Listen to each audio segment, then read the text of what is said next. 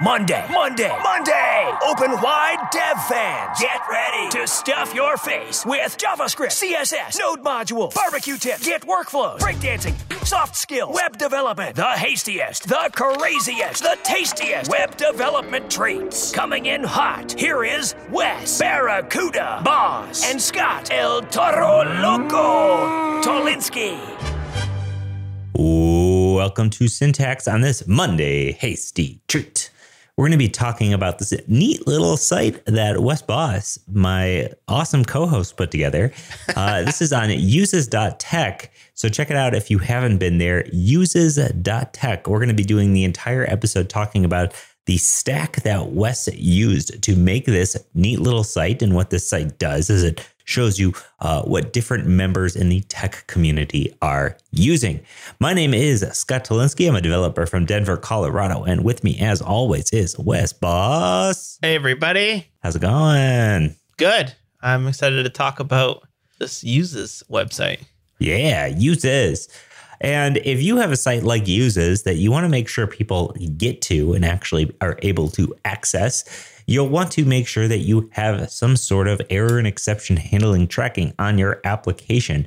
For that, we use Sentry over at Sentry.io over here at Syntax. And we absolutely love Sentry. Sentry is the singular place where you can keep all of your bugs, errors, and exceptions for any type of project that you're using. You can categorize them, catalog them, and attach them to releases as well as users and a whole bunch of other information. I absolutely love doing that. One of my favorite features about Sentry specifically is that you can uh, tag an issue is being completed. And then you can be alerted if there is some sort of an issue that pops up that's the exact same issue, letting you know that there's a regression in your application and that thing that you thought you fixed. Well, maybe you didn't fix it and you need to take another look. So one of my favorite features about uh, Sentry is that, uh, but you know me, I never have any regression. So, uh, you know, I hardly ever, hardly ever use that feature, even though it's so good. So let's get into this site. If you have not been there, head over to uses.tech. Uh, it's again just a neat little site that Wes put together. And the first thing you want to do when you hit uses.tech is just, you know, find Scott Tolinski on there and just buy everything that I have so I can get yep. all that Amazon referral cash. Uh, but now let's let's talk a little bit about this application, Wes. Uh, we know that you had put together this we as the you know the collective internet know that you put together a repo for stuff that people have used for a long time. You just sort of had this. People could, could just add their own. You know i added my own. Uh, i assume that was the you know the genesis the initial idea point for this. And you thought maybe it'd be cooler to be able to search and stuff through this or or was there something else? Yeah, well, like I've had like a so like what uses is you go to your any domain name wesbos.com forward slash uses and it will display a list of things that you use. And i initially just made it because people always ask me like what font is that? What theme is that? What monitor is that? And i was like i don't remember any of these these numbers. So let me just direct you to a page that has everything on it. Um, and then I don't know, a whole bunch of other people started to use the same URL and it became sort of a thing. So I made a, a repo called Awesome Uses that had a list of all of these different pages. Um, and then that list got to be like, I don't know, almost 80, uh, 90 people. And yeah. it was just like not Big. useful because like who's going to sit there and click 100 100 different links? So i thought like wouldn't it be cool to to be able to just collect all this information and put it on a website? So a couple people had had already taken that data and put them into different types of website. A bunch of people had the idea of people say like i've got a bunch of domain names i could give you. I already bought them but i never never went through on it. But i actually went to one of our sponsors and i said hey uses.tech was a premium tech was one of our sponsors. It's a premium one. I was like, um, as part of our upcoming sponsorship package, will you give me this domain name for free? Mm-hmm. And they mm. said yes. So I got I got uses.tech domain name from them, which was pretty cool. So the whole idea was just to create a data file. In our case, it's just a JavaScript array with every single person is an object. And inside of that, it contains a couple pieces of information their name, obviously the link to their uses page, a couple tags, uh, whether they use an iPhone or Android, whether they're on Windows, Mac, or PC, or Windows, Mac, or Linux, and uh, which country which country they're from, as well as their their Twitter handle. So just some light light data, and that and then we're able to filter people based on the different tags they're on, which country they are from, and uh, whether they are Mac, Windows, Linux, iPhone, or Android. And then I thought, like, how hard can this be? Just like get a, an array of data, loop over it, throw some HTML on the page, and call it a day. And I thought this would be like a four hour quick little project uh, and ended, ended, up doing four full days on this thing um, so my idea with this the show is just to detail the the stack behind it and my thoughts behind picking the different things so first of all the site is built on gatsby. It is a pre-rendered site. What do you call gatsby sites these days? Static. Fast. It is a blazingly fast gatsby website and the way that it works, it is very fast though. I, I joke about that, but it, it is super fast. Yeah, it is. It's it's surprisingly. It's not surprisingly because there's yeah, there's not a lot on it. Yeah. It's mostly just te- text, and it's pre-rendered text, right? So it doesn't have to go out and fetch that data. It's already rendered when the user hits the page. So when all of that data lives in data.js, and I did that because I didn't want to have to like make some sort of like database where people could log in and update their thing. It's just a file on GitHub and people can pull requests that if they want to change their data or remove themselves or add themselves. And then what's the repo for that, by the way? It's uh, github.com forward slash wesbos forward slash awesome dash uses. Cool. And I really like this because like it's a simple website, but it has a lot of different parts to it. And it's a great way to learn Gatsby, pulling in data, templating. There's some GitHub actions in there, which was the first time I've used those. Uh, which is pretty cool. Filtering, React context. It's got everything you want, but simple, right? Like you can look at, hopefully, this will be a reference for how do you do these things in probably a larger project.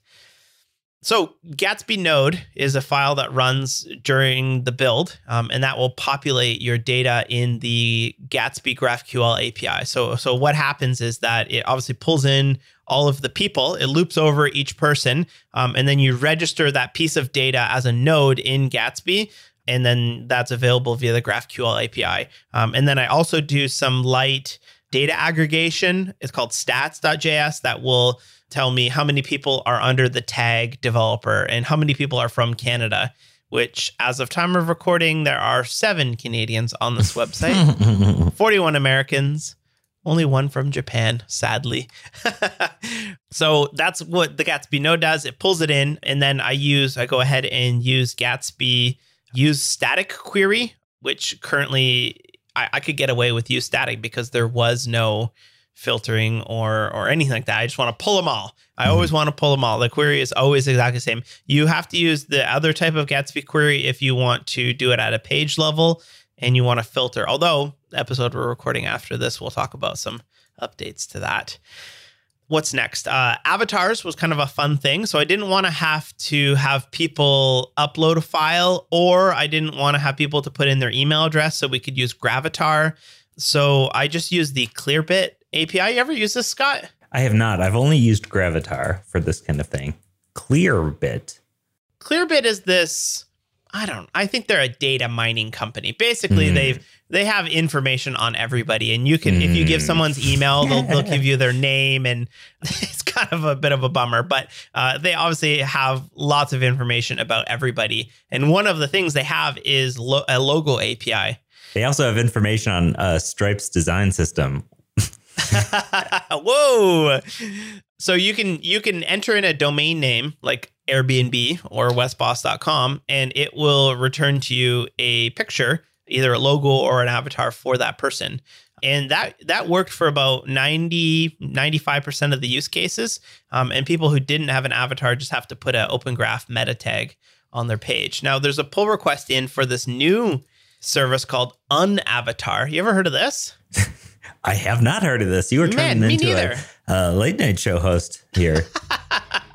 Get this. Um, so Unavatar is a free service. It's hosted on now.sh, and you can pull someone's avatar based on uh, just a username. It doesn't matter where, just or from email, huh. or from a domain name, or specifically from GitHub, Gravatar, Instagram, Twitter. It's so cool. So like it covers everything for you where it'll try to do it from here and the, if not, it'll try to get it from there. And um, I think this is really cool.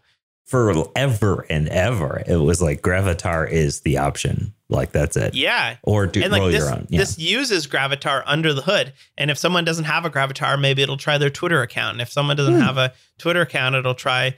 Uh, it'll actually uses Clearbit underneath the hood, Mm. um, and it's open source, so you can host your own, which is cool. So I'm we're gonna move to this, which is which is cool. The one thing it doesn't do is it doesn't resize images for you. So there's another service called webserv.nl that will resize it on the fly. I'm not sure I would uh, trust this with any sensitive infor- information, but for the purposes of resizing avatar, it seems to work just fine. yeah. Yeah. What else we got here? Filtering. So um, obviously, you can click on one of the tags and it will filter a list. The way that that works is you click on a tag and it will set the current tag or the current country or the current device, and then it will just take the array of people and and filter it down with a array.filter. Yeah. Um, and then it will just that will trigger a re-render in React, and it will render it on the page. So that's that's pretty simple. Um, the kind of interesting thing about that is, um, if you click on like the the tag CSS, it will highlight that in the profile for each person that you're currently filtering for CSS, and that had to use React context because information about what is the current tag exists in two totally unrelated sibling components. So what do you do there? You got to put it in context. And I had never used context in Gatsby before, which is pretty cool. But it wasn't any different, was it? I mean, you just had to uh, wrap the page essentially, or That that was it. yeah. Yeah, that was the part that I probably could have got away with just wrapping my layout since it's only a single page website. But Sure. the proper way to do it is to put it in Gatsby browser. And then I also needed to put it into Gatsby SSR so that it would render context on the server. Yeah. That's how we do it in in my course, the Oh, yeah. Gatsby course. Yeah. Yeah. Good stuff. One kind of cool thing about that is I use the ES modules import and export immediately. Have you ever done that? That's the first time I've ever had to do that. Immediately. Yeah, so you let me let me find the code for it real quick. No, I haven't done that. Hmm, I'm learning a lot here today. I know there's just like it's such a silly little website, but I learned I learned a lot of like little things just building this thing. So the syntax export wrap root element from Gatsby browser, what that does is because I needed to wrap this context both in Gatsby browser and in Gatsby SSR, I didn't want to duplicate that code. So the the solution to that is you import it from the one module and then you just export it from the the server side rendered. And there's the there's a syntax in JavaScript that will allow you to export and import something in in one go, which I thought was pretty Mm. nifty.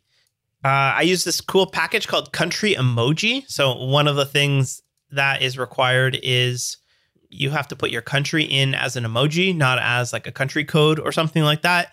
But then when you hover over top of the flag, I, I want it to show you as a tooltip what country that is, right?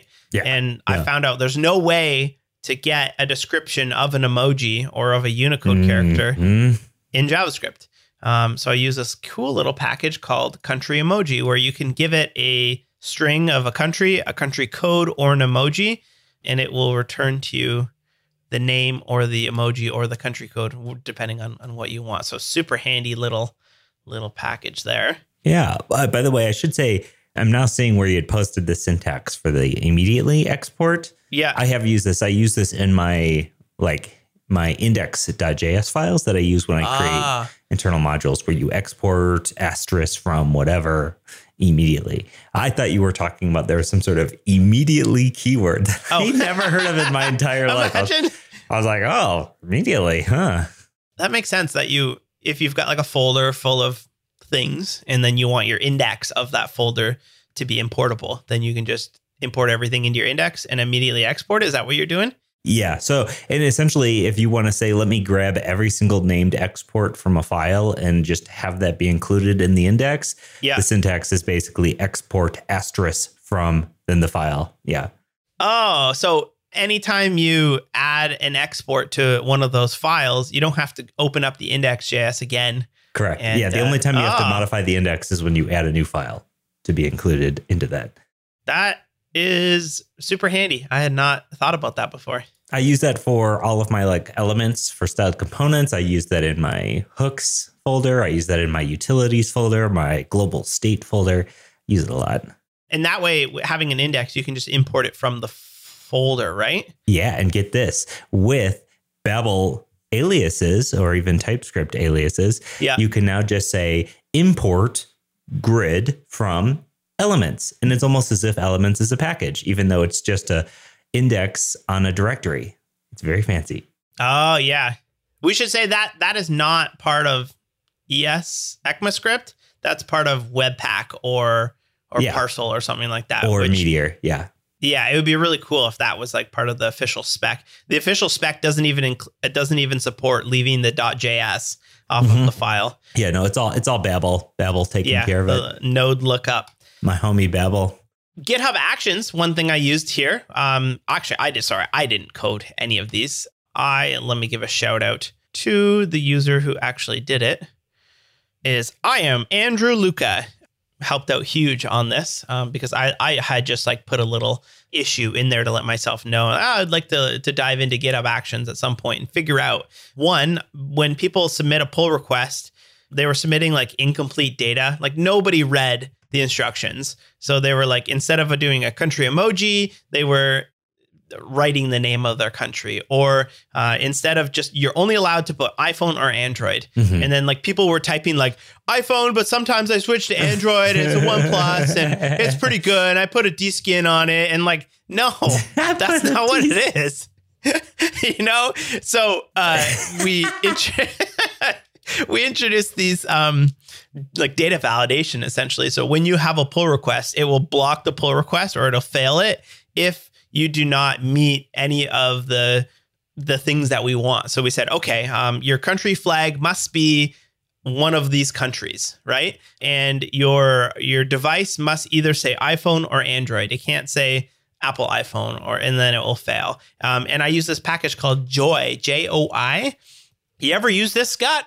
Um, no, I haven't. There's too many gosh darn packages. Yeah, what am I gonna do with all these packages? I had never heard of this before. So it's a schema description language. So essentially, we I just took the person object and I described similar to how you would write like a type in TypeScript. Yeah, yeah, Um, yeah. but you describe sort of the validation steps for every single one, and you needed to make sure that their URL had the word use or uses or or get we allowed GitHub gist as well in it. We needed to make sure that uh, I don't know. There's a couple. Basically, just validated all the data that the person pull requested. This was a made for hapi, right? Yeah, Joi, hapi. Okay, I was gonna say it's the only one I can find. which is like a Express alternative, Yeah. hmm but it stands alone, so you can use it for you can use it with anything. The joy stands alone.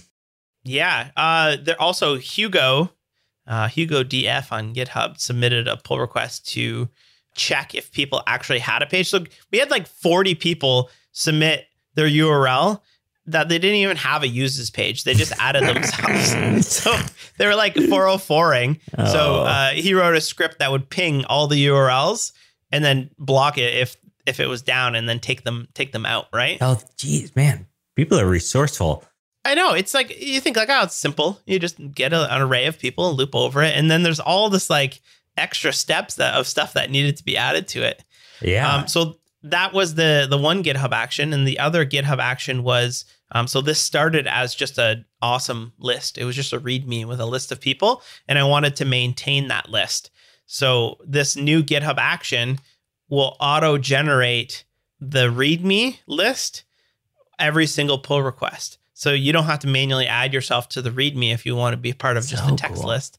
Yeah, like and it like go on this repo and, and look at the code on I've how you can yeah. right. Yeah, it's it's really simple. You can use Git as well as Node.js in it. It's pretty cool. so, uh, one thing that I really enjoyed here was your animated favicon. Yes. so uh, if you go to the thing, the fav icon just says forward slash uses emoji poop, and it just like every 500 milliseconds it changes the current letter. And that I thought would be just a funny joke.